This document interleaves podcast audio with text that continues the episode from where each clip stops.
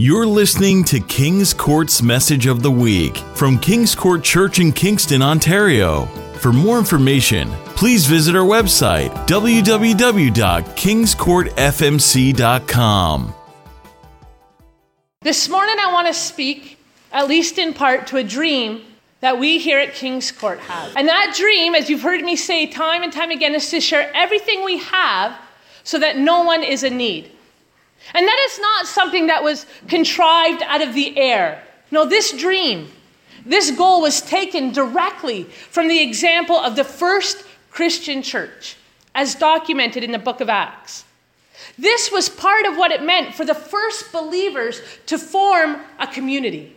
It's what it meant for the first believers to form a fellowship, to become, in essence, family, related through the blood of Christ. I hope when you come here, you feel like family. I've often thought about opening our services with a theme song to Cheers. Making your way in the world today takes everything you've got. Taking a break from all your worries sure would help a lot. Wouldn't you like to get away? Sometimes you want to go where everybody knows your name and they're always glad you came. You want to be where you can see troubles are all the same. You want to be where everybody knows your name. I always thought that would be a good song for church, but then I looked at the rest of the lyrics. Like, no, probably not. And really, the song is mostly associated now with a bar. Probably not really what I'm going for. But that's the problem. Too many people are looking for a sense of belonging, looking for love, as the song goes, in all the wrong places. Trying to find connection in a dark room with loud music and liquor flowing is not the basis of a healthy, lasting relationship. Creating a social media profile where you share about your day, craving the acceptance found in likes and comments, is not really being in relationship. Even if you have tens of thousands of followers, you are not in a real community. But I digress. This morning, I want us to look at the first and best example of what Christian community is, what church family looks like. Because following this model will give us what we're looking for, and most importantly, form us into who God is calling us to be. Would you open your Bibles, please, to the book of Acts? chapter 2. And we're going to read verses 42 to 47. The book of Acts, chapter 2, verses 42 to 47. And I'm going to read it through once, and then I'm going to unpack it verse by verse. And my subtitle in my Bible says, The believers form a community. And it begins All the believers devoted themselves to the apostles' teaching and to fellowship and to sharing in meals, including the Lord's Supper, and to prayer. A deep sense of awe came over them all, and the apostles performed many miraculous signs and wonders. And all the believers met together in one place and shared everything they had. They sold their property and possessions and shared the money with those in need. They worshiped together at the temple each day, met in homes for the Lord's Supper, and shared their meals with great joy and generosity, all the while praising God and enjoying the goodwill of all the people. And each day the Lord added to their fellowship those who were being saved. Let's take a moment. Let's pause. Let's pray. Heavenly Father, we here at King's Court desire to be formed into family into a community related through the blood of Christ. We want to form a fellowship that is devoted to you, growing in love for you, for one another, and all others. And not simply a love of words, but love displayed in action and in truth. A love for you evident in our devotion to your word, in our worshiping you together with one voice and heart, in our observance of communion and prayer a love for one another and others evident in our gathering together inside and outside these walls, sharing meals and laughter and time together, encouraging one another, praying for one another, and supporting one another. sharing all that we have with those in need. And Lord, we don't want to do this for our benefit, though we do recognize walking in obedience to you is always to our benefit. We seek to do all this so that others might be saved, so that our family here at King's Court might grow, that your kingdom would increase and you would be glorified. As we look now to your word for guidance and direction, inspiration, Lord, we pray that you would speak to our hearts. In Jesus' name, amen. Verse 42 says, All the believers devoted themselves to the apostles' teaching and to fellowship and to sharing in meals, including the Lord's Supper and to prayer. That verse begins with a very important word, and that word, three letters, is all. All the believers. Not those who have simply been believers the longest, not the richest believers, not the most mature believers, not the believers who have it all together, not just the youth or the young adults, nor simply the classics, but all the believers. I've said it before, and I will say it again and again and again. We are stronger together. All the believers were devoted.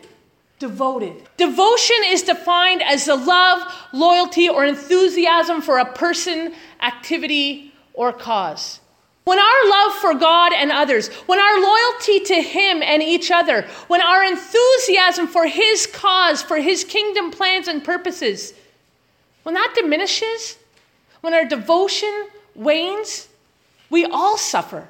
The strength of our community, the fellowship of our family, the best of what God's people are capable of, and the power of the Holy Spirit diminishes as our devotion wanes. There are four things specifically listed here that all the believers were devoted to. And I want to briefly look at each of those. First, they devoted themselves to the apostles' teaching. An apostle was a disciple of Christ, one who had walked with Jesus, been taught by Jesus, was following the example of Jesus, sharing the teaching of Jesus.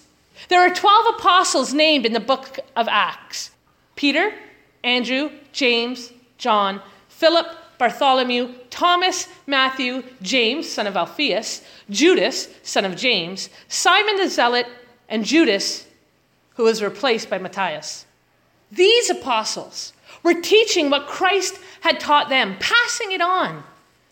They were passing on the good news, the good news of Jesus, the substance of which was peace and pardon, righteousness, forgiveness, salvation through Christ alone. To say that they were devoted to the apostles' teaching means they were more than just listeners. They did more than just show up on a Saturday or a Sunday and listen to a sermon.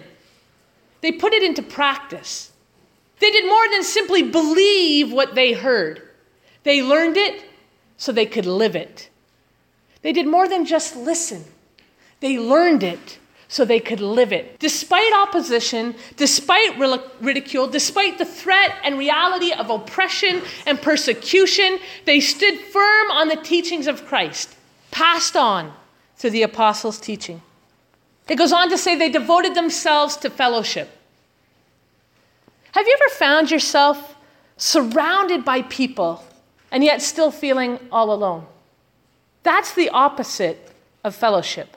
But that's still a very sad reality of our time. We can all gather and meet in this place and never really be together. The Greek word here used for fellowship is koinonia, and it speaks to the intimacy and this familial bond that is formed when you share things in common. Barnes' Notes on the Bible offers this they have the same hope of heaven, the same joys, the same hatred of sin, the same enemies to contend with. Thus, they have the same subjects of conversation, of feeling, and of prayer. The word here may apply to either all of these things, to their conversation, their prayers, their dangers, or their property. and means that they were united to the apostles, that they participated with the apostles in whatever befell them. Christians feel that they are a band of brothers, and that However much they are separated before they became Christians, now they have great and important interests in common. They are united in feelings, in interests, in dangers, in conflicts, in opinions, and in the hopes of a blessed, immortal eternity. Amen? James Boice writes If you find yourself at a fellowship with God, you will begin to find yourself at a fellowship with other Christians. You will say, I don't really like to be with other Christians very much. They all seem to be hypocrites, which we all are. I'm sure many of you have family and friends who think such things about the church. And again, they're right. Hypocrisy has always been found in the church. But a lack of fellowship, a lack of gathering together reveals more about a person's own distancing from God than the state of the church. If you find yourself at a fellowship with God, you will begin to find yourself at a fellowship with other Christians. It goes on to say that they devoted themselves to the breaking of bread, the sharing of meals together, including the Lord's Supper. Breaking bread together, sharing a meal together, denoted intimacy and friendship. In breaking bread together, they were sharing their very lives with one another.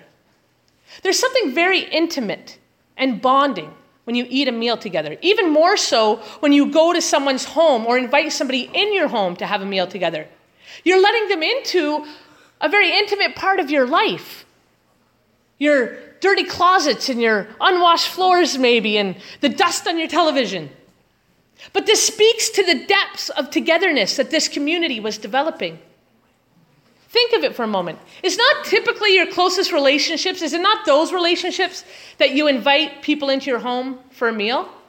We don't often invite strangers into a home for a meal. It's usually those we feel closest to. I think we lost some of the koinonia. I think we lost some of the fellowship of the church when pastors stopped going to parishioners' homes for a meal. When parishioners stopped inviting the pastor into their home for a meal. When pastors stopped inviting parishioners into their home for a meal. I think some of that fellowship fell away. I think it fell away when church families stopped gathering together after service at each other's homes for lunch. I didn't grow up in the church, but I understand it was a common practice that when church service ended, a lot of people broke off into different homes to enjoy a meal together. And I think we've lost some of the koinonia when we stopped doing that because we've gotten too busy. We have things to rush off to. Please make sure the sermon is not more than 20 minutes because I have somewhere to be in 25 minutes, let alone have somebody over for lunch. And that's why I've made Sunday afternoon lunch with Pastor Kathleen a part of our renewal. Because I believe that that's part of the building of fellowship in koinonia. The first church included communion as a part of this practice, as a part of this having a meal together, inviting Christ into their fellowship, inviting Christ in their time together. And having read this passage again this week in preparation for the sermon, I've decided that from now on, when I come to your house for lunch or you come to my house for lunch, we're going to have communion together. We're going to have communion as part of our Sunday lunch visits together. We're going to invite Christ in a very intentional and tangible way into our time together. It goes on to say that they devoted themselves to prayer. I've said it before and I will say it again and again and again. Prayer is the foundation of the life of a church. It is the very life support of God's people. Prayer is your life support.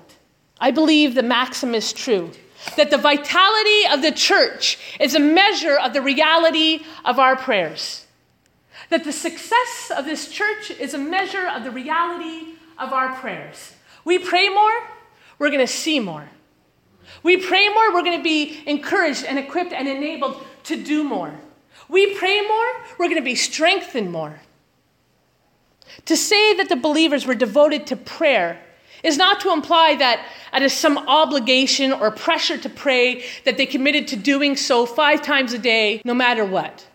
To say that they were devoted to prayer is to say that instead they so wanted to hear from God they so wanted to sit in his presence that they delighted in prayer. What was the result of this devotion? Of their devotion to the learning and living of God's word, to gathering together and sharing life together, to the devotion to prayer. Verse 43 says, A deep sense of awe came over them all, and the apostles performed many miraculous signs and wonders. Let me ask you a question this morning. When was the last time a deep sense of awe came over you? When was the last time being in the presence of God left you with a sense of reverence and respect for His holiness? Part of the awe referred to here was a sense of conviction.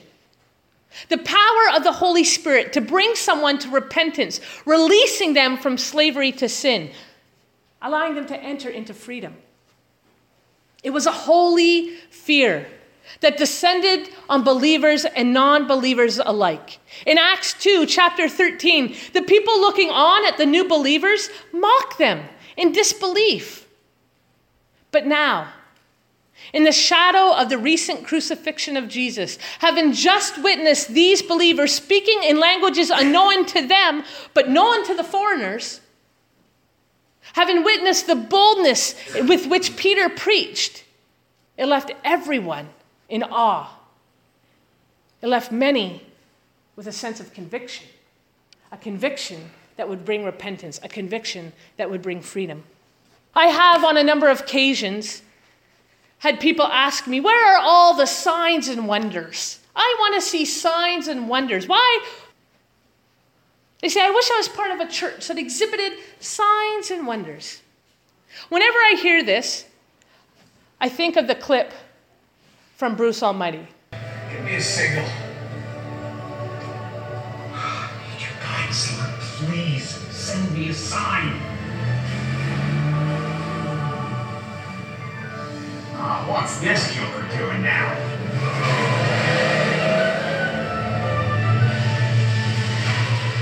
Okay. All right. I'll try your way. All right. Lord, I need a miracle. I'm desperate.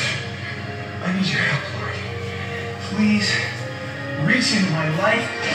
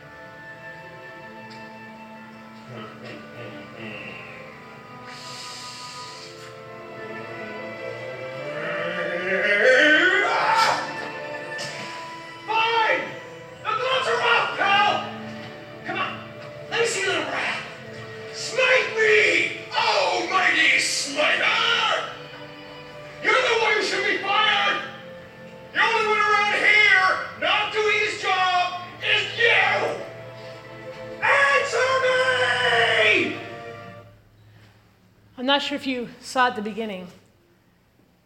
I need a sign, God. And he drives by and it's a whole truck of signs. Then he goes, Lord, I need a sign. It's like, caution, you're going the wrong way. God, I need a sign. And I think we're like that. Where are the signs and wonders? And then we get angry at God. And all the time, God is speaking to us. All the time, God is showing us a better way. All the time, God is showing up and showing off and trying to guide us and direct us.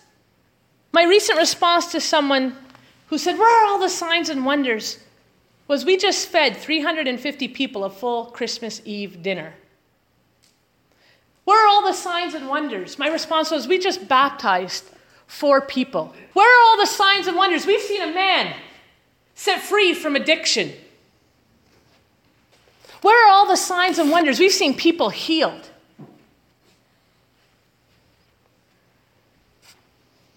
We've heard testimonies upon testimonies of God's good work in people's lives. God is not impotent. He is not distant. He is here and He is at work, and signs and wonders are all around us if we would open our hearts and our eyes to see them. I can assure you of this the more devoted we are to learning and living out the teachings of Christ, the more devoted we are to gathering together and to growing in deeper relationship with God and others, the more devoted we are to prayer, the more signs and wonders we will see. And these are the signs and wonders that I think most delight God's heart. These are the signs and wonders I pray to see here at King's Court, as outlined in verses 44 to 47. And all the believers met together in one place and shared everything they had. What a wondrous sign it is of how our church is growing in faith and spiritual maturity and love for God and others. When not a one of us who considers and calls this our church home is missing among us on a Sunday morning. That is a sign and wonder. When not one of us who consider this their church home is missing on a Sunday morning. It says they sold their property and possessions and shared the money with those in need.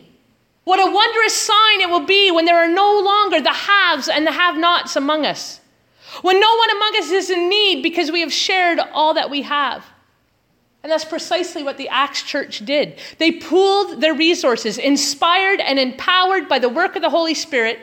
The believers voluntarily sold their possessions and contributed the proceeds to a general fund from which every believer and undoubtedly non believers could receive help.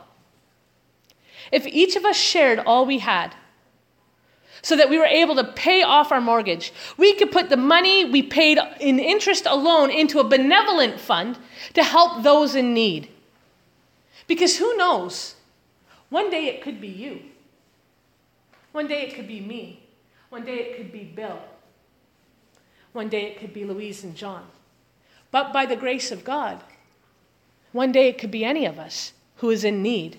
They worshiped together at the temple each day, met in homes for the Lord's Supper, and shared their meals with great joy and generosity, all while praising God.